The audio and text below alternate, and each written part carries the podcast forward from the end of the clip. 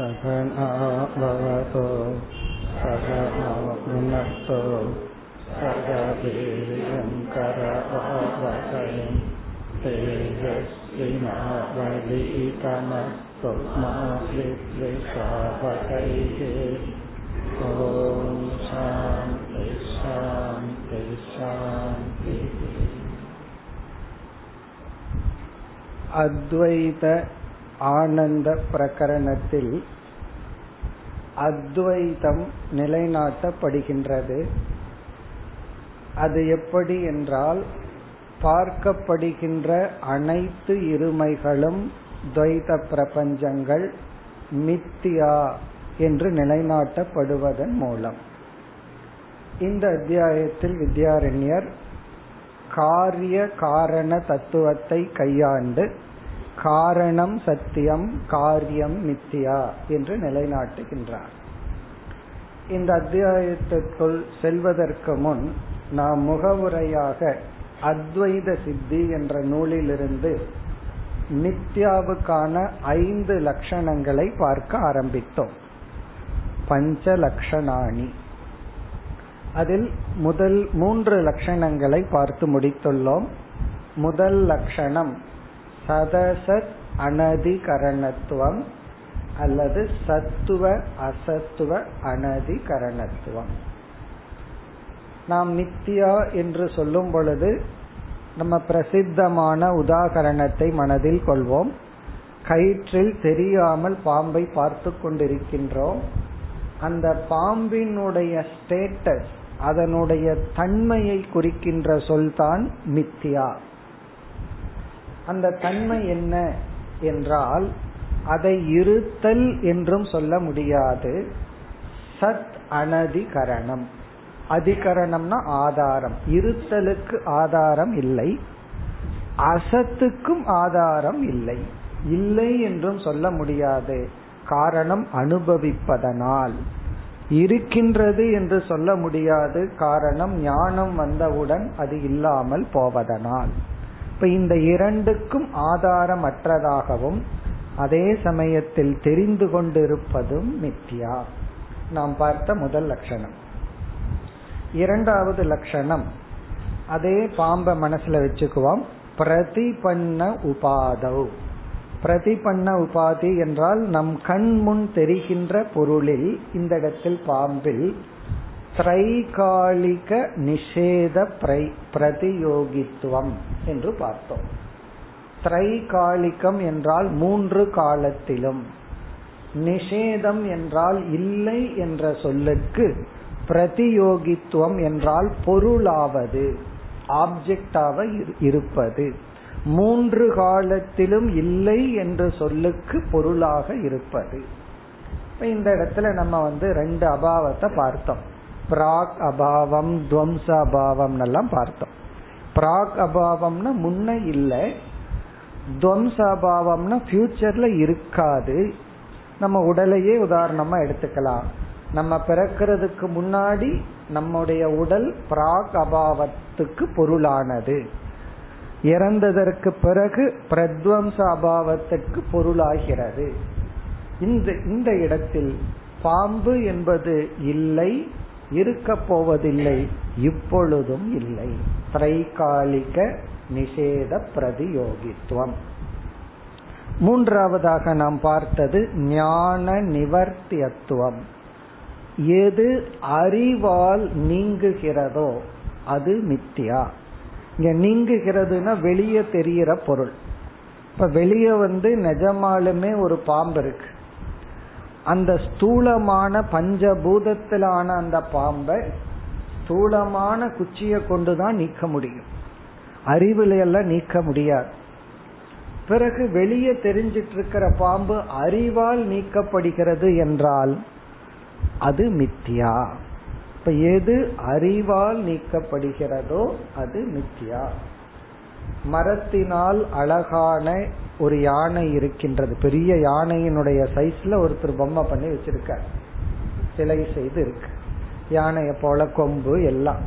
ஒரு குழந்தை பார்த்துட்டு பயந்துட்டு இருக்கு, அது யானைன்னு நினைச்சு பயந்துட்டு இருக்கு. அந்த யானையை அந்த குழந்தை அறிவால் நீக்குகின்றது. போய் தொட்டு பாரு, அது மரந்தான், அது உண்மையான யானை இல்லைன்னு காமிச்ச உடனே எந்த ஒரு யானை அறிவால் நீக்கப்படுகிறதோ அந்த யானை மித்யா. கோயில்ல காசு கொடுத்துட்டு ஆசீர்வாதம் வாங்குறதுக்கு ஒரு யானை இருக்குமே, அதெல்லாம் அறிவால நீங்காது. காரணம் என்ன? அது நிஜமான யானை.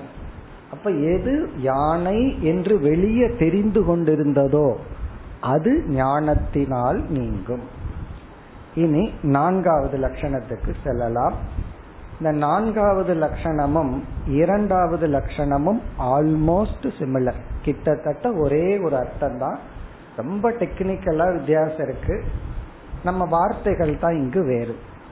நான்காவது லட்சணம் ஸ்வ ஆஶ்ரய நிஷ்ட. ஸ்வ ஆஶ்ரய நிஷ்ட அத்யந்த அபாவ பிரதியோகித்வம். ஸ்வ ஆஶ்ரய நிஷ்ட அத்யந்த அபாவ பிரதியோகித்வம். வார்த்தைகள் தான் கடவுடன் இருக்கு, ரொம்ப எளிமையானது, ஏற்கனவே நம்ம படிச்சதுதான். இங்க ஸ்வ அப்படிங்கிறது தன்னுடைய, இங்க தன்னுடையங்கிற இடத்துல நீங்க பிராக்கெட்ல பாம்புன்னு போட்டுக்கங்க. நம்ம வேதாந்த பாம்பு, வேதாந்த பாம்புன்னா மித்யா பாம்பு. ஸ்வ ஆஶ்ரயம், ஆஶ்ரயம்னா இந்த இடத்துல கயிறு, நிஷ்டன்னா இருக்கின்ற, தெரிகின்ற. ஸ்வ ஆஶ்ரய நிஷ்ட அப்படின்னா பாம்பு எதில் குடிகொண்டு இருக்கிறது, எதன் மேல உட்கார்ந்துருக்கு. இந்த பாம்புக்கு உட்கார்றதுக்கு ஒரு இடம் வேணுமல்ல, அது எதுனா கயிறு. அப்ப ஆஶ்ரயம்னா தான் சார்ந்துள்ள. எந்த ஒரு பாம்பானது ஸ்வ எது தான் சார்ந்துள்ள இடத்தில் அப்படின்னு அர்த்தம். ஸ்வ ஆஶ்ரய நிஷ்டனா தான் சார்ந்துள்ள இடத்தில். இங்க தான் சார்ந்துள்ள இடத்தில்னா பாம்பு தான் சார்ந்துள்ள கயிற்றின் இடத்தில் அப்படின்னு அர்த்தம். தான் சார்ந்துள்ள இடத்தில்னா தான் சார்ந்துள்ள ஆதாரமாக உள்ள கயிற்றின் இடத்தில். ஏன்னா அங்க கயிறுங்கிறது ஒண்ணு இல்லைன்னா நமக்கு பாம்புங்கிறதே ஒண்ணு தோன்றியிருக்க. இப்ப ஸ்வ ஆஶ்ரய நிஷ்ட அத்யந்த அபாவ. நம்ம ஏற்கனவே இரண்டு அபாவங்கள் பார்த்திருக்கிறோம், பிராக் அபாவம், பிரத்வம்ச அபாவம். இப்ப நம்ம மூன்றாவது ஒரு அபாவத்தை பார்க்கிறோம், அத்யந்த அபாவம்.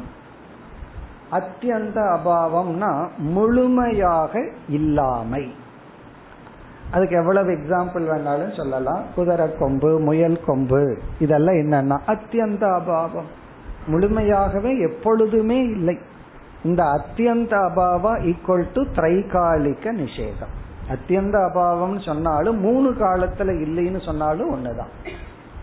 அத்யந்த அபாவ பிரதியோகித்துவம்னா அதற்கு பொருளாவது. இங்கும் பிரதியோகினா அதே பொருள். இப்ப சுத்தமா இல்ல அப்படின்னு ஒருத்தர்கிட்ட சொல்றோம். ஒருத்தர் எதையோன்னு பத்தி சொல்ற, நான் ஒரு குதிரைய பார்த்தேன் அதுக்கு கொம்பு இருந்ததுன்னு சொல்றாருன்னு வச்சுக்கோமே. அவன் சொல்றது சுத்தமா இல்ல. இப்ப சுத்தமா இல்லைங்கிறது மட்டும் இனி ஒருத்தருக்கு காதுல விழுகுது. நம்ம கதையில சொன்ன மாதிரி அப்படியே ஒரு கான்வர்சேஷன்ல ஜாயின் பண்ண வர்ற, எதை சுத்தமா இல்லைன்னு சொன்ன அப்படிங்கிறார். இந்த அவன் குதிரை கொம்புன்னு ஒண்ணு சொன்ன, குதிரையோ கொம்போட ஒரு குதிரைன்னு சொன்னானே அது. அப்ப இங்க பிரதியோகினா குதிரை கொம்பு, அத கொம்புடன் கூடிய குதிரை. அது வரைபடத்துல இருக்கலாம், நிஜமா அங்க இருக்க, நம்மளாக வரைஞ்சிட்டா உண்டு. அப்படி அத்யந்த அபாவம்னா டோட்டல் நான் எக்ஸிஸ்டன்ஸ். ஹிந்தியில பில்குல் அப்படிம்பாங்க, டோட்டல், முழுமையான, முழுமையான இல்லாமை. இப்ப இந்த இடத்துல என்னன்னா பாம்பு தான் சார்ந்திருக்கிற இடத்தில் முழுமையாக இல்லாமைக்கு பொருளாக உள்ளது. அதுதான் இதனுடைய அர்த்தம். ஸ்வ ஆஶ்ரய நிஷ்டனா தான் சார்ந்துள்ள இடத்தில், அத்யந்த அபாவம்னா முழுமையான இல்லாமைக்கு பொருளாக உள்ளது. இப்ப நம்ம உடல் அத்யந்த அபாவத்துக்கு பிரதியோகி அல்ல, ஏன்னா நம்ம உடல் இப்ப இருக்கு, முழுமையா இல்லாம இல்லை. நம்ம அதே இது எனக்கு கொம்பு இருக்குன்னு ஒருத்தர் சொன்னான்னு வச்சுக்கோமே, கொம்புடைய உடல் அத்தியந்த அபாவ பிரதியோகித்துவம், சாதாரண உடல் நமக்கு இருக்கு. இத தர்க்க சாஸ்திரிகள் ஒருத்தனை முட்டான்னு சொல்றதுக்கு அவனுக்கு அறிவு அத்தியந்த அபாவ, அறிவுக்கு அத்தியந்த அபாவ பிரதியோகியா இருக்கா இப்படி எல்லாம் சொல்லிக்கிறோம். இப்படி எல்லாம் திட்டினா யாருக்காவது புரியுமா? யாருக்காவது அறிவு இல்லைன்னு நீங்க சொன்ன விரும்புனா அவங்களுக்கு அது புரியக்கூடாதுன்னா, உனக்கு என்னைக்குமே அறிவில்லை அப்படின்னா நீ அறிவுக்கு அத்தியந்த அபாவ பிரதியோகியாக உள்ளாய் அப்படின்னு என்ன அர்த்தம்? அறிவுங்கிறது உனக்கு எந்த காலத்திலும் இல்லைன்னு அர்த்தம், மூன்று காலத்திலும் உனக்கு இல்லை. அப்படி அத்தியந்த அபாவம்னா ஆல் த டைம், எல்லா காலத்திலும் இல்லாமைக்கு இந்த பாம்பு பொருளாகிறது. எங்கு எந்த இடத்தில் தான் இருப்பதாக இப்பொழுது சொல்லிக் கொண்டு இருக்கின்றோமோ அதான். இனி அஞ்சாவது லட்சணத்துக்கு போவோம். இது ஒரு அழகான சிம்பிளான லட்சணம். ஐந்தாவது லட்சணம் சத் விவிக்தத்துவம். சத் விவிக்தத்துவம். இந்த இடத்துல சத் சத்துவம் அப்படிங்கிறதுக்கு ஒரு டெக்னிக்கல் மீனிங் இருக்கு. நம்ம ரெகுலரா இருத்தல்ங்கிற அர்த்தம் கிடையாது. சத் விவிக் தத்துவம். விவிக் தத்துவம்னா வேறுபட்டு இருத்தல், விவிக் தத்துவம்னா டிஃபரெண்டா இருக்கிறது, அது அல்ல. சத் அப்படிங்கிறதுக்கு பொருள் பிரமாண சித்தத்துவம். சத் விவிக் தத்துவம்ங்கிற இடத்துல சத் சத்துவம் என்றால் பிரமாண சித்தத்துவம். அப்ப சத் விவிக் தத்துவம் என்றால் பிரமாண சித்தத்துக்கு வேறாக இருப்பது. இப்ப சத் விவிக் தத்துவத்தினுடைய அடுத்த எக்ஸ்பிளனேஷன் விளக்கம் பிரமாண சித்தத்துக்கு வேறாக உள்ளது. இந்த ரெண்டுமே எனக்கு புரியல, சத் விவிக் தத்துவம் புரியல, பிரமாண சித்தத்துக்கு வேறாக இருக்கிறதும் புரியலனா அடுத்த விளக்கத்துக்கு வர்றோம். இங்க பிரமாணம் என்பது அறிவை கொடுக்கும் கருவி. அறிவை கொடுக்கும் கருவியினால் நிலைநாட்டப்பட்ட பொருளுக்கு வேறானது. சித்தத்துவம்னா நிலைநாட்டப்பட்ட, அறிவை கொடுக்கும் கருவியினால் நிலைநாட்டப்பட்ட பொருளுக்கு வேறாக உள்ளது. இப்ப ஒருத்தன் கயிற்ற கயிறுனே பாக்கிறான். அந்த கயிறு பிரமாண சித்தத்துவம், அறிவை கொடுக்கும் கருவியினால் நிலைநாட்டப்பட்டுள்ளது, ஆகவே அது மித்தியா அல்ல. பாம்பு அறிவை கொடுக்கும் கருவியினால் நிலைநாட்டப்படவில்லை, அது பிரமாண சித்தமாக இல்லை. பிறகு என்னன்னா பிரமாண சித்தமா பிரமாணத்தினால் நிலைநாட்டப்படவில்லை அப்படின்னா எதனால் அது நிலைநாட்டப்பட்டுள்ளது?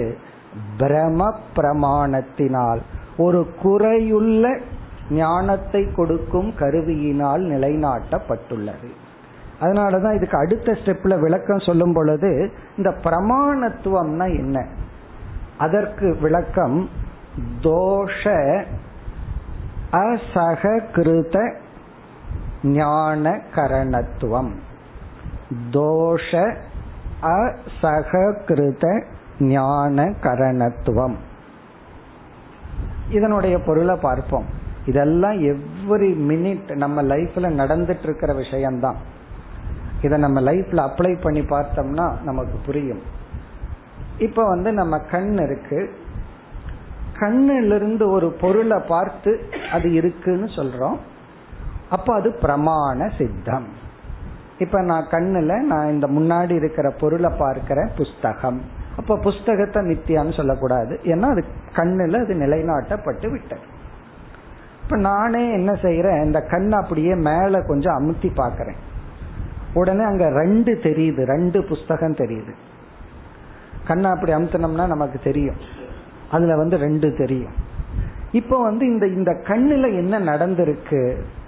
தோஷம், பிரமாணத்துல ஒரு குற்றம் நடந்துள்ளது, பிரமாணத்திலேயே ஒரு டிஃபெக்ட் வந்தாச்சு. தப்பான ஸ்கேல் எடுத்து நீங்க அளந்தீங்கன்னா அந்த கணக்கு எப்படி இருக்கும்? அதுபோல பிரமாணத்துக்கு இங்க லட்சணம், அதாவது தோஷம்னா ஏதோ ஒரு குற்றம், அசக கிருத அப்படின்னா தோஷம் இல்லாமல் பிரமாணத்தை பயன்படுத்தினாதான் பிரமாண சித்தத்துவம். இந்த பிரமாணத்தில் ஒரு குறை வந்து விட்டால், ஏதோ ஒரு டிஃபெக்ட் வந்து அந்த டிஃபெக்டோட பார்க்கிற பிழை இருக்கே அது மித்தியா.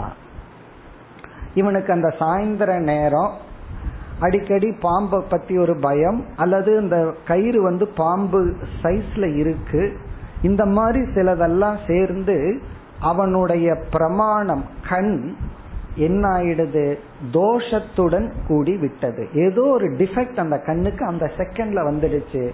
அதிலிருந்து தோன்றிய பாம்பு மித்தியா. ஒழுங்கான பிரமாணத்திலிருந்து தோன்றினா சத்தியம், பிரம பிரமாணத்திலிருந்து தோன்றினால் மித்தியா. அதாவது பொய் எல்லாம் மித்தியா தான். சில பேர் பொய் சொல்கிறார்கள். இப்ப வந்து ஒரு சென்டென்ஸ், அது சப்த பிரமாணம், அந்த உண்மையை சொல்லும் பொழுது அது ஞானம். அவரே பொய் சொல்றாருன்னு வச்சுக்கோமே, நம்ம அதை உண்மைன்னு நம்பிடுறோம். அப்ப இங்க என்ன நடக்குது, அந்த பிரமாணமே தோஷத்துடன் கூடிய பிரமாணம் ஆகி விடுகிறது. A defective instrument of knowledge. இதெல்லாம் ரொம்ப டெக்னிக்கலா சொல்லணும்னா, நீ பொய் சொல்றேன்னு சொல்றதுக்கு பதுவா you are using defective instrument of knowledge அப்படின்னு என்ன, நீ குற்றமான அறிவை கொடுக்கும் கருவியை பயன்படுத்துகிறாய் அப்படின்னா நீ பொய் சொல்றன்னு அர்த்தம். அப்படிப்பட்ட பொய் இருக்கே அது உண்மை இல்லை, அது மித்தியா. இப்ப இல்ல கண்ணில் பாக்கிறதெல்லாம் பொய்ன்னு சொல்றீங்களே அப்படின்னா அது தாஷ்டாந்தம். அதைத்தான் நம்ம எக்ஸ்டென்ஷன் பண்றோம். இப்ப இங்க எக்ஸாம்பிளை வச்சு மித்தியான்னு புரிஞ்சுக்கிறதுக்கு முயற்சி பண்றோம். இப்ப கடைசி லட்சணம் என்னன்னா, பிரமாண சித்தத்துவம் சத்தியம், பிரம பிரமாணம். பிரம்மம்னா தவறான பிரமாணத்தை, அறிவை கொடுக்கும் கருவி தவறாக செயல்படும் பொழுது அது மித்யா. இப்படி 5 லட்சணங்கள் அத்வைத சித்திங்கிற நூல்ல இருந்தது. அதை நம்ம ஒரு சாம்பிளுக்கு பார்த்தோம். இனி இந்த அத்தியாயத்திற்குள்ள செல்லலாம். இந்த அத்தியாயம் முழுவதும் நமக்கு ஒரே ஒரு தலைப்பு தான், மித்தியா. ரெண்டாவது தலைப்பு மித்தியா, மூணாவது தலைப்பு மித்தியா தான். இந்த மித்தியாங்கிற டாபிக்கை தான் நம்ம மையமா வச்சுட்டு பார்க்க போறோம்.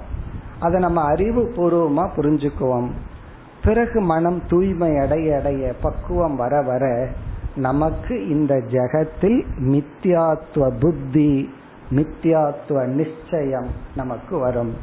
அப்படி வந்து விட்டால், சும்மா மித்தியாவுக்கு இவ்வளவு சிரமப்படுறமே, அப்படி வந்து விட்டா என்ன ஆகும்னா, அந்த கயிறு பார்த்துட்டு பாம்புங்கிறோம், பாம்புங்கிறது மித்தியான்னு தெரிஞ்சுட்டா என்ன ஆகும்னா பயம் நீங்கும்.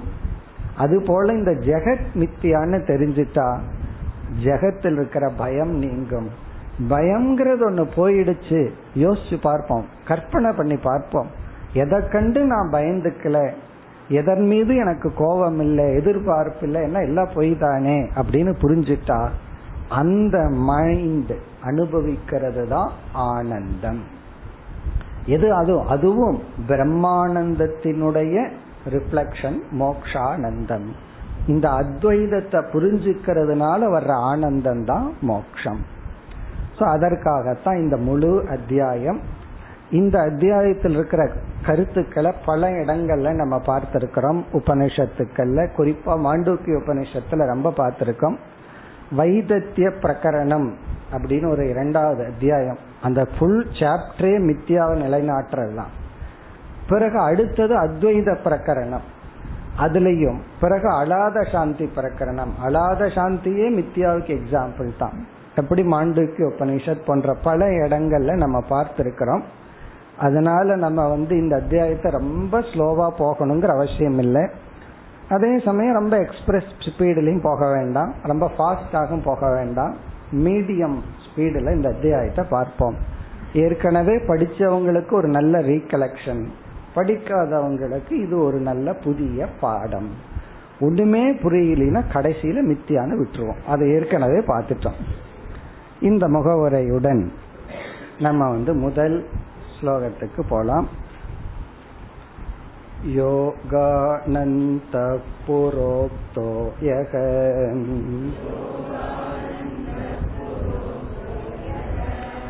ச ஆத்மானந்த இஷ்யதாம் கதம் பிரம்மத்வமேதஸ்ய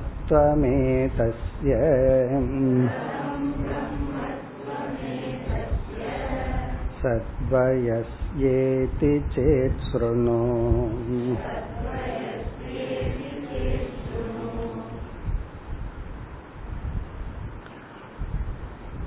வித்யாரண்யர் இந்த 13வது அத்தியாயத்தின் முதல் ஸ்லோகத்தில் ஒரு கேள்வியை உருவாக்கி, இப்படி உனக்கு ஒரு சந்தேகம் வந்தால் கேள் என்று சொல்லி இன்ட்ரோடக்ஷன் கொடுக்கிறார். பிறகு இந்த அத்தியாயம் முடியும் வரை மித்யாத்வ நிச்சயம்தான். இங்க என்ன கேள்வி என்றால், ஏற்கனவே கூறிய 2 அத்தியாயத்தை ரீகலெக்ட் பண்றார். 11, 12 அந்த அத்தியாயத்தில் இருக்கிற கருத்தை இங்க ஞாபகப்படுத்தி, யோகானந்தக புரோ புரா உக்தக யக. புரா என்றால் முன்பு 11வது அத்தியாயத்தில் யோகானந்தம் என்ன சொல்லப்பட்டதோ, அங்க யோகானந்தம்ங்கிறது நிதித்தியாசனம்ங்கிற ஞான யோக சாதனையின் மூலம் பிரம்மத்தின் ஆனந்த சுரூபத்தை புரிந்து கொள்ளுதல். இப்ப பிரம்மத்தினுடைய எந்த ஒரு ஆனந்த சுரூபம் முன் சொல்லப்பட்டதோ 11வது அத்தியாயத்தில், சக ஆத்மானந்தக இஷ்யதாம். சரி, அந்த பிரம்மானந்தமே ஆத்மானந்தம் என்று ஏற்றுக்கொள்ளப்படட்டும். இங்க ஆத்மானந்தகங்கிறது சென்ற அத்தியாயத்தில் 12வது அத்தியாயத்துல சொல்லப்பட்ட ஆத்மானந்தமாகவே இருக்கட்டும். இஷ்யதாம்னா சரி அப்படியே இருக்கட்டும். சிலதெல்லாம் ஒருத்தர் சொல்லும் பொழுது சரி அப்படியே வச்சுக்கிறேன்னு சொல்றோம்ல, அது போல இப்போ எந்த ஒரு பிரம்மானந்தம் பிரம்மத்தின் ஆனந்த சுரூபம் 11வது அத்தியாயத்தில் கூறப்பட்டதோ அதே ஆனந்தம்தான் ஆத்மானந்தமாகவும் இருக்கட்டும். ஆத்மாவுக்குள்ள இருக்கிற ஆனந்தமும் பிரம்மத்துக்குள்ள இருக்கிற ஆனந்தம் ஒன்னாவே இருக்கட்டுமே, அதுல ஒண்ணு எனக்கு வேறுபாடு இல்லை. பிறகு கேள்வி, கதம் பிரம்மத்துவம் ஏதஸ்ய சத்வயஸ்ய இதி சேத் ஸ்ருணு. இதி சேத்னா எனக்கு இந்த மாதிரி சந்தேகம் வந்தால் ஸ்ருணு, இந்த அத்தியாயத்தை கேள். இந்த அத்தியாயத்தில் விளக்கம் வருகிறது. கதம் ஏதஸ்ய பிரம்மத்துவம். இப்ப இங்க கேள்வி என்ன, இங்க உருவாக்குகின்ற கொஸ்டின் என்ன அப்படின்னா, இந்த ஆனந்தம் எப்படி பூர்ணமாகும், அத்வைதமாகும். ஏதஸ்ய ஆனந்தஸ்ய, இந்த ஆனந்தத்துக்கு பிரம்மத்துவம். இங்க பிரம்மம்னா இரண்டற்ற தன்மை, முழுமையாக இருக்கின்ற, இன்ஃபினிட்டாக இருக்கின்ற தன்மை. கதம் எப்படி, இங்க சந்தேகம் ஏன் வருகிறது, சத்வயஸ்ய. இங்க சத்வயஸ்யங்கிறது பலவாக இருக்கின்ற ஆத்மாவுக்கு, பலவாக தெரிந்து கொண்டிருக்கின்ற ஆத்மாவுக்கு எப்படி அத்வைதம்ங்கிற ஸ்டேட்டஸ் தன்மை வரும். இங்க ஏன் பலவாகங்கிற கேள்வி வந்தது என்றால், நம்ம சென்ற அத்தியாயத்துல 3 ஆத்மா பார்த்தோம். அத மனசுல வச்சுட்டு இங்க கேக்குறான், அது ஞாபகம் இருக்கோ, முக்கிய ஆத்மா, கவுன ஆத்மா, மித்தியா ஆத்மா. இப்ப 3 ஆத்மா இருக்கு. சத்வயசியனா பல ஆத்மாக்கள். அதுல என்ன, முக்கிய ஆத்மான்னு ஒரு ஆத்மா இருக்கு, அது சச்சிதானந்த சொரூபம். கவுன ஆத்மா அப்படிங்கிறது மகன் மனைவி மக்களை எல்லாம் நான் நினைக்கிறது. மித்திய ஆத்மான்னா இந்த உடல், இந்த உடலை நான் நினைக்கிறது மித்திய ஆத்மா. அப்ப மித்தியாத்மான்னு ஒண்ணு இருக்கு, கவுனாத்மா இருக்கும் பொழுது எப்படி ஆனந்த ஆத்மாவினுடைய ஆனந்தம் அத்வைதம் ஆகும். அப்ப இந்த அத்வைதம் ஆக வேண்டும் என்றால் இந்த மீதி 2 ஆத்மாவை மித்தியா பண்ணி ஆகணும். இந்த மித்தியாத்மாவான உடல் மித்தியாவாகணும், கவுனாத்மான்னு சொல்லப்படுகின்ற இந்த ஜெகத், இந்த உலகம் மித்தியாவாக வேண்டும். அப்ப இந்த உடலும் மித்தியாவாகி உடலை அனுபவிக்கிற உலகமும் மித்தியாவாக வேண்டும். அப்ப இந்த முழு அத்தியாயத்துல என்ன செய்யப்படுதுன்னா, நம்ம உடல்னு சொல்லும் போது காரண சூக்ஷ்ம ஸ்தூல சரீரம், நம்ம இந்த மூன்று சரீரமும் மித்தியான்னு நிலைநாட்டப்பட்டு இந்த மூன்று சரீரத்துல அனுபவிக்கப்படுகின்ற பிரபஞ்சம் இருக்கே அதுவும் மித்தியான்னு நிலைநாட்டப்பட்டால், இவைகளெல்லாம் எதுவுமே இல்லை பொய் என்று நிலைநாட்டப்பட்டு விட்டால், அப்ப அந்த அத்வைதம் ஆனந்தம் அத்வைத சொரூபம். இதுதான் இன்ட்ரோடக்ஷன். ஸ்ருணு இனி கேள் அப்படின்னு ஆரம்பிக்கிறார். இனி அடுத்த ஸ்லோகத்திலிருந்து, இரண்டாவது ஸ்லோகத்திலிருந்து 10வது ஸ்லோகம் வரை, 2 to 10 வரை காரண காரிய தத்துவத்தின் அடிப்படையிலேயே என்ன சொல்ல போறார், இந்த ஜெகத்தானது பிரம்மத்திடமிருந்து வேறுபடுவதில்லை, ஜெகத் பிரம்மனோகோ ஐக்கியம். எப்படி ஐக்கியம்?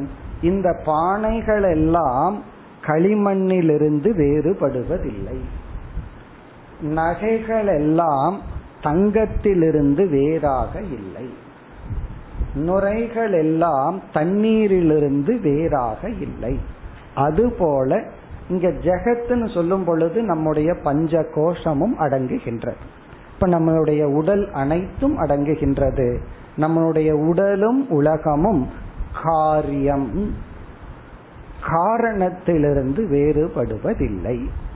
இதைத்தான் முதல்ல தைத்திரிய உபனிஷத் ஸ்ருதி வாக்கியத்திலிருந்து கோட் பண்ணி, இப்படி உலகத்துக்கும் இறைவனுக்கும் காரிய காரண சம்பந்தம் சொல்லப்பட்டிருக்கு. ஆகவே இறைவன்கிற தத்துவந்தான் காரணம் சத்தியம், ஜெகத்துங்கிற தத்துவம் மித்தியா என்று சொல்லப்படுகிறது. அப்படி சொல்லும் பொழுது உடனே சந்தேகம் வரலாம், காரணம்னா எப்படிப்பட்ட காரணம்? உடனே அந்த எடுக்கிறார் உபாதான காரணம், நிமித்த காரணம், பிறகு உபாதான காரணத்தை 3 பிரிக்கிறார். இதுல எந்த உபாதான காரணம்? நம்ம பொதுவா உபாதான காரணம்னு சொல்லிடுவோம்.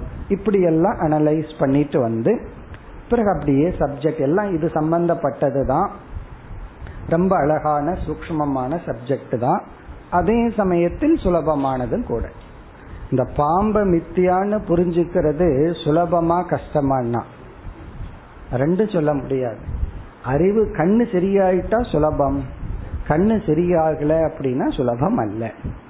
அதனாலதான் சில விஷயங்கள் ஒருத்தரோட ரொம்ப கஷ்டப்பட்டுட்டு இருப்போம். நமக்கு என்னைக்கு நேரம் நல்லா ஆகுதோ அப்ப அவருக்கு புத்தி வந்துடும், புரிஞ்சுக்குவார், அவ்வளவுதான் ப்ராப்ளம் சால்வ். இவ்வளவு நாளா இழுத்துட்டு இருந்த ப்ராப்ளம் திடீர்னு எப்படி ஆச்சுன்னா, அதுதான் ரொம்ப வருஷமா ஒரு அறை இருட்டா இருக்கு, அதுக்கு லைட் வரணும்னா எவ்வளவு நேரம் ஆகணும். அது போல இந்த அறிவு அப்படிங்கறது நமக்கு வந்துட்டா முன்னாடி இருக்கிற ப்ராப்ளம் எல்லாம் இல்லாம போகும். அறிவு வரல அப்படின்னா அதை எப்படி நான் சுமப்பேன் அப்படின்னு நினைச்சிட்டு இருப்போம். இப்ப இந்த அத்தியாயத்துல அந்த அறிவுக்காக முயற்சி பண்ணுவோம். அடிக்கடி சொல்ற மாதிரி வித்யாரண்யர் ஜெயிக்கிறாரா நம்ம ஜெயிக்கிறோமான்னு பார்ப்போம். நம்ம ஜெயிக்கிறோம்னா நீ என்னதான் சொன்னாலும் நான் மித்தியாக்குள்ளதான் இருப்பேன். வித்யாரண்யர் ஜெயிக்கிறார்னா நமக்கு புரிய வச்சுட்டார்னு அர்த்தம். இனி அடுத்த ஸ்லோகத்திலிருந்து ஜெகத் பிரம்மனோகோ ஐக்கியம், ஜெகத்தும் இங்க பிரம்மன் ஈஸ்வரன் எல்லாம் சொன்ன ஒண்ணுதான், அதை கூறுகின்றார் காரண காரிய சம்பந்தத்தில். 2வது ஸ்லோகம். ஆகாஷாதி ஸ்வதேகாந்தம்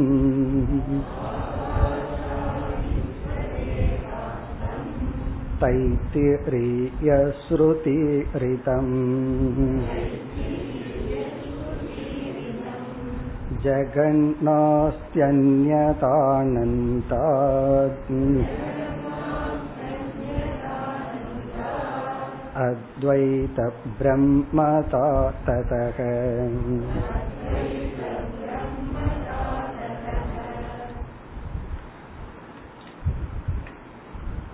தைத்திரிய உபனிஷத் படித்தவர்களுக்கு நல்ல ஞாபகம் இருக்கும். நல்லா படிக்கல அப்படின்னா மெதுவா போய் படிச்சுக்கலாம். இங்கு ஆகாஷாதி ஸ்வதேகாந்தம் தஸ்மாத்வா ஏதஸ்மாத் ஆத்மன ஆகாஷ சம்பூதகன் ஆரம்பிச்சது. ஆகாசம் வந்தது, ஆத்மாவிடமிருந்து ஆகாசம் தோன்றியதுன்னு ஆரம்பிச்சு புருஷகன் இந்த சரீரம் வரை, ஆகாசத்தில் ஆரம்பிச்சு பஞ்சபூதங்கள், பிறகு இந்த உடல் வரை, ஆகாஷ் ஆதி ஸ்வதேக அந்தம். ஆதினா ஸ்டார்டிங், ஆகாசத்துல ஆரம்பிச்சு ஸ்வதேகம்னா அவரவர்களுடைய உடல், அந்தம்னா அது வரை. ஆதினா முதலில், அந்தம்னா வரை. ஆகாசத்திலிருந்து இந்த உடல் வரை தைத்திரிய ஸ்ருத்தியா ஈரிதம், தைத்திரிய உபனிஷத்தில் இவ்விதம் சொல்லப்பட்டுள்ளது. தைத்திரிய உபனிஷத்ங்கிற ஸ்ருதியில இந்த மாதிரி சொல்லி இருக்கு.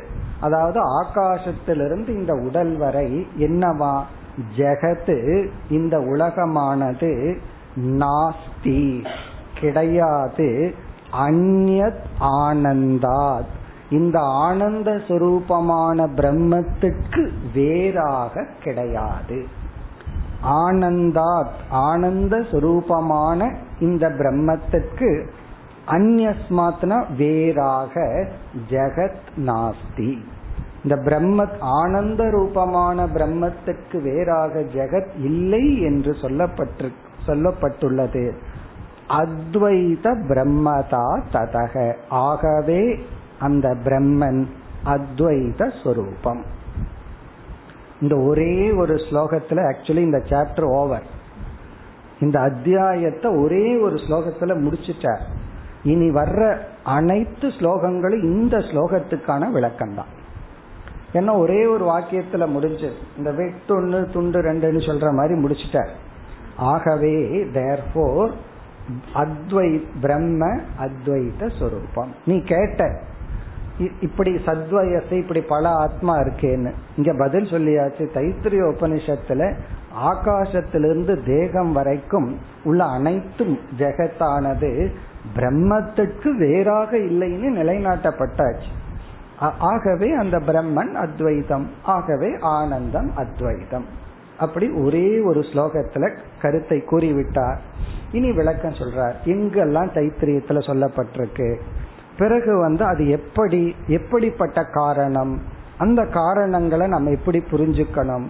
இனி விளக்கம் ஆரம்பம் ஆகின்றது. மூன்றாவது ஸ்லோகம், ஆனந்தாதேவ தஜ்ஜாதம்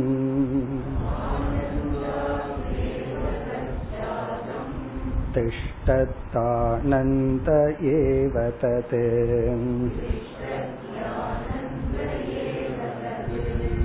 ஆனந்த ஏவ லீனம் சேதி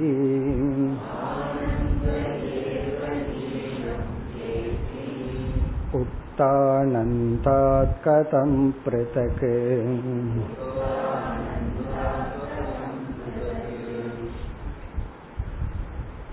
உபனிஷத்தினுடைய வாக்கியத்தை அப்படியே கூறுகின்றார். ஆனந்தா தேவ கல்விமானி பூதானி ஜாயந்தே ஆனந்தேன ஜீவந்தி ஆனந்தம் பிரயந்தி அபிசந்தி சந்தி இதுன்னு சொன்னதுக்கு அப்புறம் அடுத்தது சிஷ்யன் குருவை நாடி வரல, உட்கார்ந்துட்டாரு. அதோட இந்த சரீரம் அன்னத்தை சொல்லும் போது கொஞ்சம் யோசிச்சுட்டு வந்துட்டாரு, ஒன்னும் பிடிபடல அப்படின்னு சொல்லி.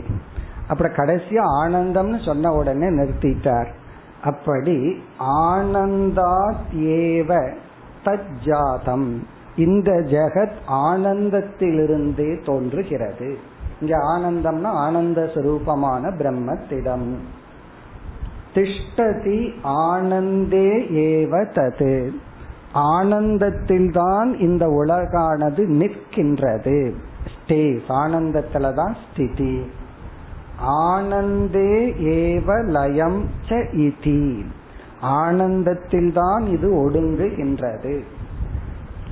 இதி உக்த ஆனந்தாத் இங்கு விளக்கப்பட்ட ஆனந்தத்திலிருந்து கதம் பிருத்தகு ஜெகத் எப்படி வேறாக நிற்க முடியும். இப்ப ஆனந்தத்திலிருந்து தோன்றி ஆனந்தத்திலேயே இருந்து ஆனந்தத்தில் லயம் அடைகின்றது. இப்படிப்பட்ட ஆனந்தாத், இப்படிப்பட்ட உக்த ஆனந்தாத் கதம் பிருதக் ஜெகத் எப்படி வேறாக இருக்க முடியும்.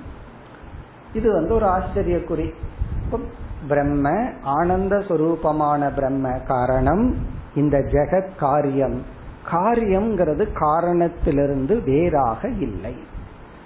ஒரு கிலோ தங்கத்திலிருந்து நீங்க எவ்வளவு நகை செஞ்சாலும் அந்த நகை தங்கத்திலிருந்து வேறாக இல்லை. ஒவ்வொன்றுக்கு பேர் சொல்லலாம், இது வளையல், கம்மல், மூக்குத்தினெல்லாம் சொல்லலாம்.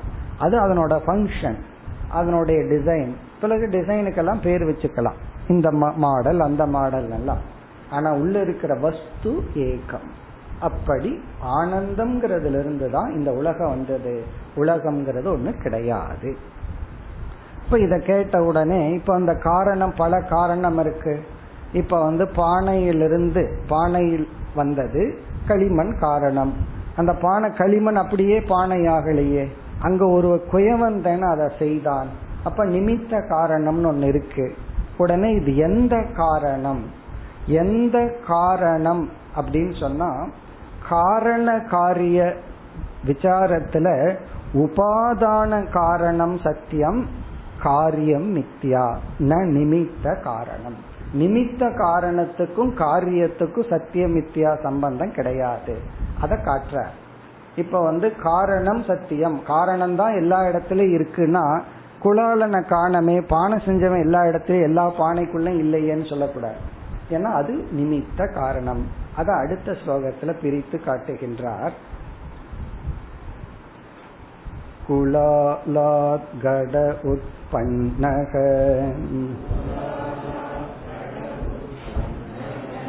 பின்னச்சேதி ந சங்க்யதாம் மிருத்வதேஷ உபாதானம் நிமித்தம் ந குலாலவதே.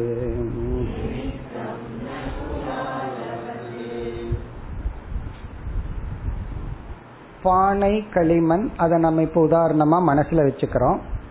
இப்ப பானை என்ற ஒரு காரியம், ஒரு ப்ராடக்ட், அது உருவாவதற்கு இரண்டு காரணம், நிமித்த காரணம், உபாதான காரணம். இதெல்லாம் உங்களுக்கு தெரிஞ்சதுதான். உபாதான காரணம்ங்கிறது களிமண், நிமித்த காரணம்ங்கிறது அதை பானையாக செய்த குயவன்.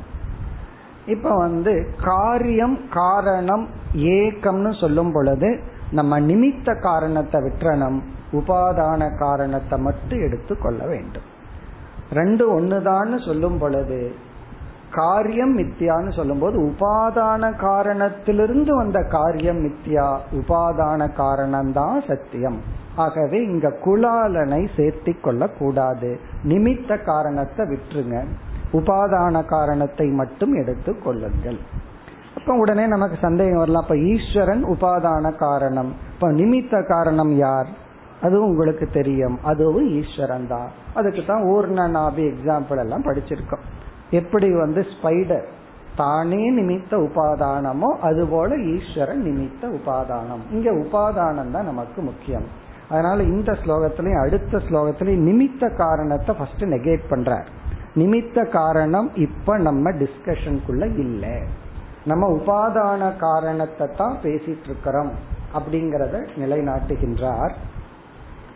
குலாலவது கடே உட்பன்னக கட உட்பன்னக, குலாலனை போல பின்னக இதி சேத், அதாவது பானையிலிருந்து குலாலன் வேறுபட்டு இருப்பதை போல இங்கு நாம் எடுத்துக்கொள்ள கூடாது.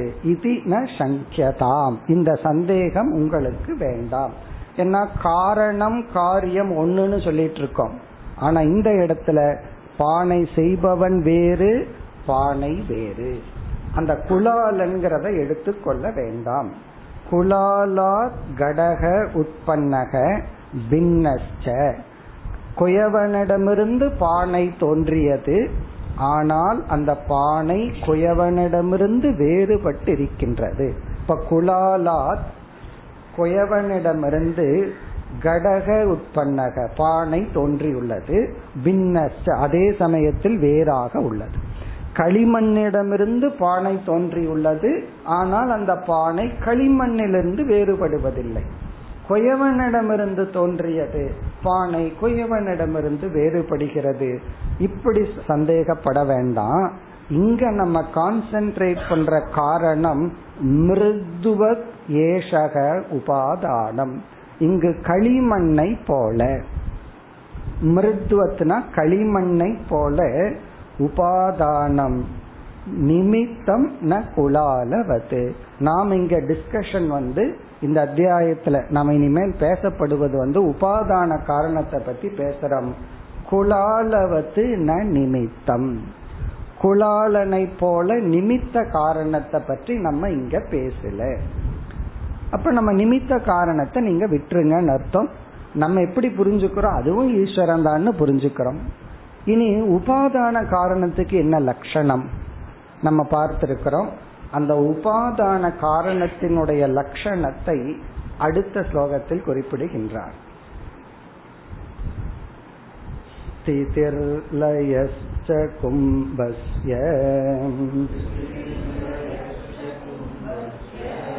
குலாலேஸ்தோ நஹி க்வசித்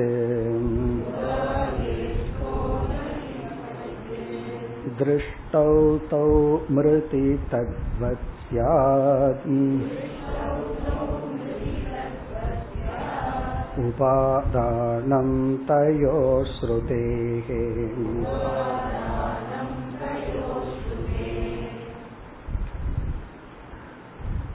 உபாதான காரணத்தினுடைய லட்சணம் என்ன? கேள்வி கேட்கிற செஷன் இருந்தா இதத்தான் இப்ப கேள்வி. ஸ்கூலா இருந்தா கையை தூக்குங்கன்னு சொல்லிடலாம். உபாதான காரணத்தின் லட்சணம் சிருஷ்டி ஸ்திதி லய காரணம் உபாதான காரணம்.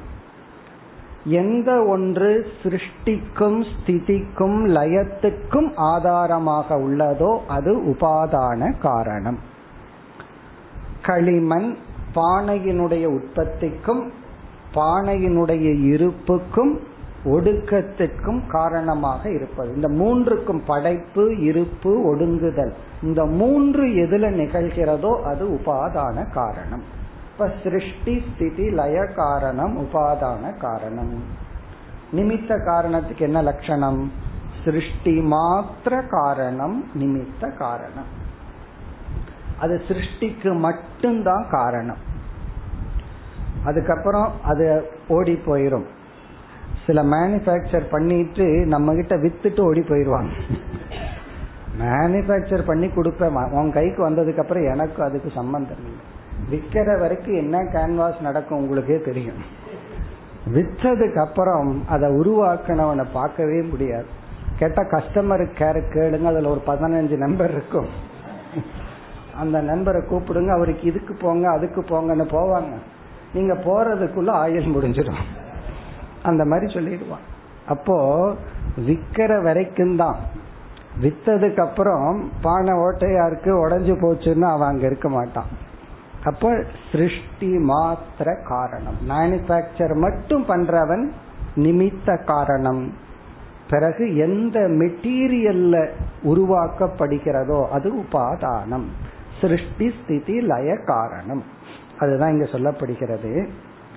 ஸ்திதிர் லயஸ்ச கும்பஸ்ய, ஸ்திதிஹி லயம், இருக்கிறதும் ஒடுங்குவதும் அந்த கும்பஸ்ய, அந்த பானைக்கு, கும்பஸ்ய இருப்பதும் ஒடுங்குவதும் குலாலே நஸ்தக, பானையை செய்பவனிடத்தில் அது இல்லை. அதாவது பானை இருப்பதும் ஒடுங்குவதும் பானையை செய்பவனிடத்தில் நகி கொச்சது, அது என்னைக்குமே கிடையாது. இரண்டாவது வரியில் திருஷ்டௌ த்வௌ மிருதி, மிருதி என்றால் களிமண், களிமண்ணில் இந்த இரண்டும் பார்க்கப்படுகிறது. த்வௌ இந்த இரண்டும், அதாவது லயம் பிளஸ் ஸ்திதி. சிருஷ்டி ரெண்டுக்கும் காமன், அதாவது நிமித்த காரணத்துக்கும் உபாதான காரணத்துக்கும் காமனா இருக்கிறது சிருஷ்டி. அவனுக்கு சிருஷ்டி காரணம், களிமண்ணு சிருஷ்டி காரணம். இல்லைன்னா சில பேர் நான் செஞ்சு கொடுத்துருவேன் மெட்டீரியல் வரலன்னு சொல்றாங்கல்ல. அப்ப இந்த ரெண்டுமே செய்யறதுக்கு ஈக்குவலா காரணம் இருக்கு. ஆனால் லயமும் ஸ்திதியும் களிமண்ல தான் நம்ம பார்க்கிறோம். தத்வது உபாதானம் தயோகோ, அதே போல ஜெகத்துக்கு ஸ்திதி லயம், இங்க தயோகோன ஸ்திதி லயம், ஜெகத்துக்கு உபாதானம் ஸ்ருதேகே ஸ்ருதியில் கூறப்பட்டுள்ளதனால். இப்ப ஸ்ருதி இந்த ஜெகத்துக்கு அந்த ஆனந்தத்தை, ஆனந்த சொரூபமான பிரம்மத்தை உபாதானமாக கூறுகிறது. இப்பதான் இந்த காரிய காரண விசாரத்துல ஆரம்பமாகும். ஜஸ்ட் இது ஒரு ஸ்டார்டிங் தான். இந்த அளவுக்கு நமக்கு காரிய காரணம் புரிஞ்சிடுச்சுன்னா இந்த அத்தியாயம் ஈஸியா நமக்கு போயிடும். ரொம்ப அழகா மெதுவா சிம்பிளா தான் ஸ்டார்ட் பண்ற, போக போகத்தான் இருக்கு. இப்ப ரொம்ப சிம்பிளா தான் ஸ்டார்ட் பண்ற. காரணம் என்னன்னா காரிய காரணத்தை அப்படியே இன்ட்ரோடியூஸ் பண்ற. அப்படி பண்ணும்போது இது வரைக்கும் என்ன எஸ்டாப்ளிஷ் பண்ணிட்டார்? ஐந்தாவது ஸ்லோகம் வரை ஜெகத் என்ற ஒரு படைப்பு காரியம், அதற்கு உபாதான காரணமாக இருப்பது ஆனந்தம் பிரம்மன். இந்த உபாதான காரணம்தான் காரியமாக தோற்றம் அளிக்கிறது. இப்ப காரியம் காரணத்திலிருந்து வேறுபடுவதில்லை. காரணம் சத்தியம், காரியம் மித்தியா. இதுதான். இனி அப்படியே டீப்பா போறார். இந்த உபாதான காரணம் இருக்கே, அது எத்தனை வகைப்படும் அப்படியே உள்ள போகிறார். அடுத்த ஸ்லோகம் உபாதானம் த்ரிதா பின்னம்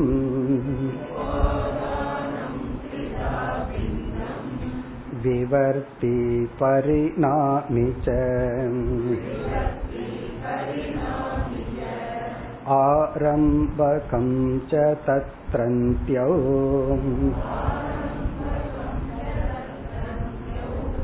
ந நிரம்சேவகாசினோ.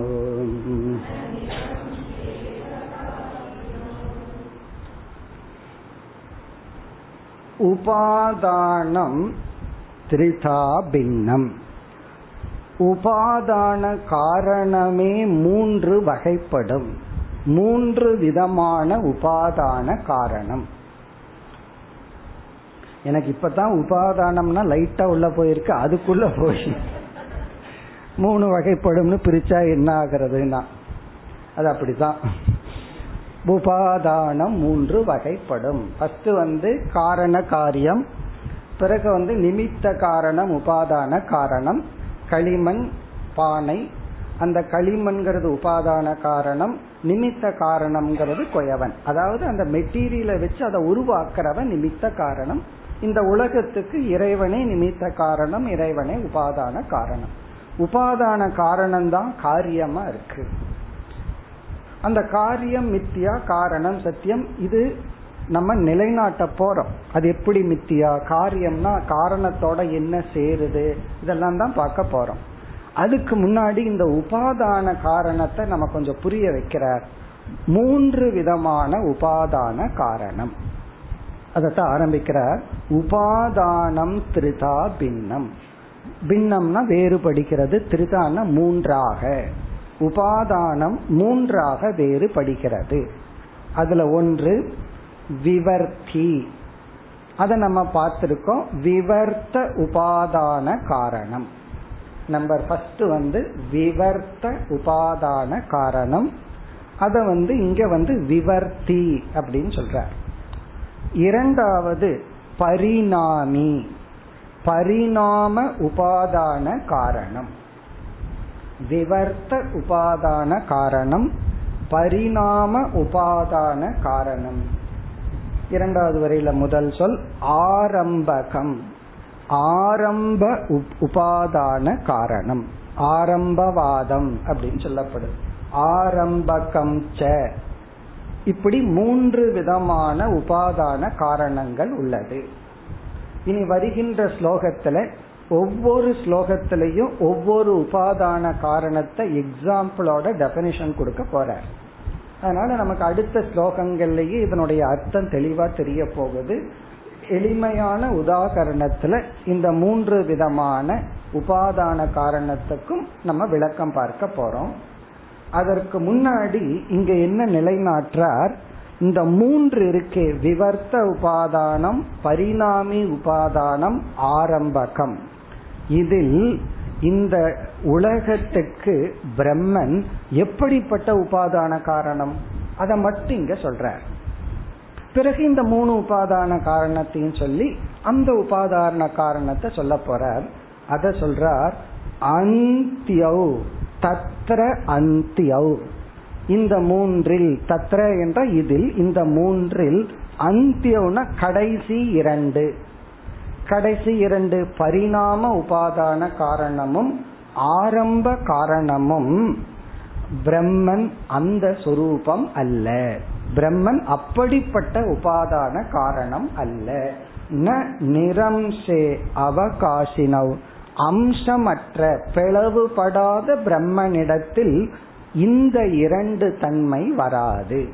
பரிணாம உபாதான காரணமாக இருக்கிற தன்மையோ ஆரம்ப உபாதான காரணமா இருக்கிற தன்மையோ பிளவுபடாத பிரம்மனிடத்தில் வராது. அப்படின்னு என்ன அர்த்தம்? பிரம்மன் எப்படிப்பட்ட உபாதான காரணம்? விவர்த்த உபாதான காரணம். இப்ப பிரம்மன் முதல்ல உபாதான காரணம்னு சொல்லிட்டோம். அடுத்தது அந்த உபாதான காரணத்துல பரிணாமி உபாதான காரணமா, ஆரம்ப காரணமா, விவர்த்த காரணமான விவர்த்த உபாதான காரணம். இதுவும் உங்களுக்கு தெரிஞ்சிருக்கும். பரிணாமின்னு சொன்ன உடனே என்ன எக்ஸாம்பிள் ஞாபகத்துக்கு வரும்? பால் தயிர் தான். வீட்டுக்கு போன உடனே சாப்பிட்றது பால் தயிர் தான்.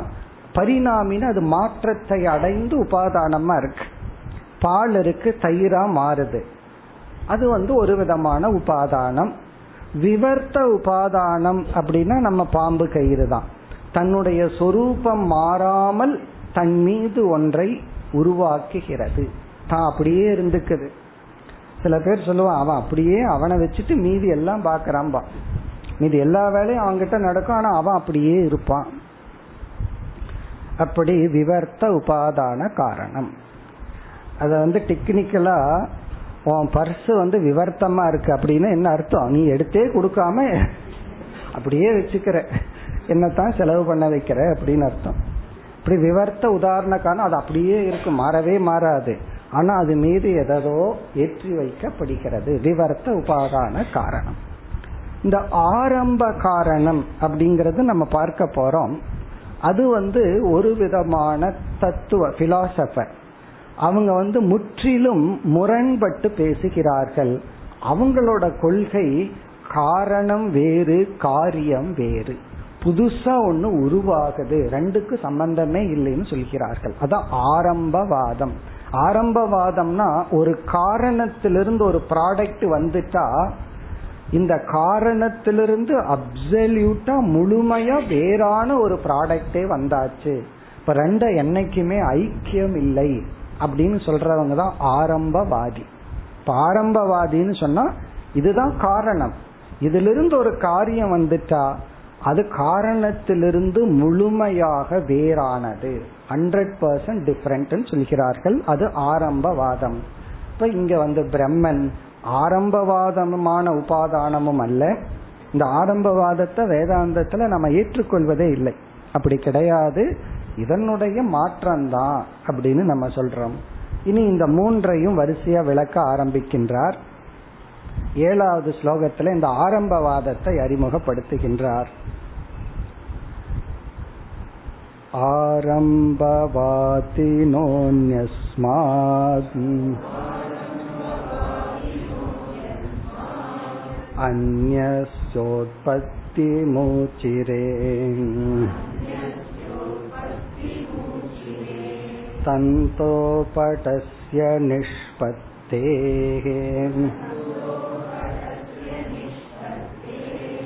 பின்னோ தந்து படௌ கலோ.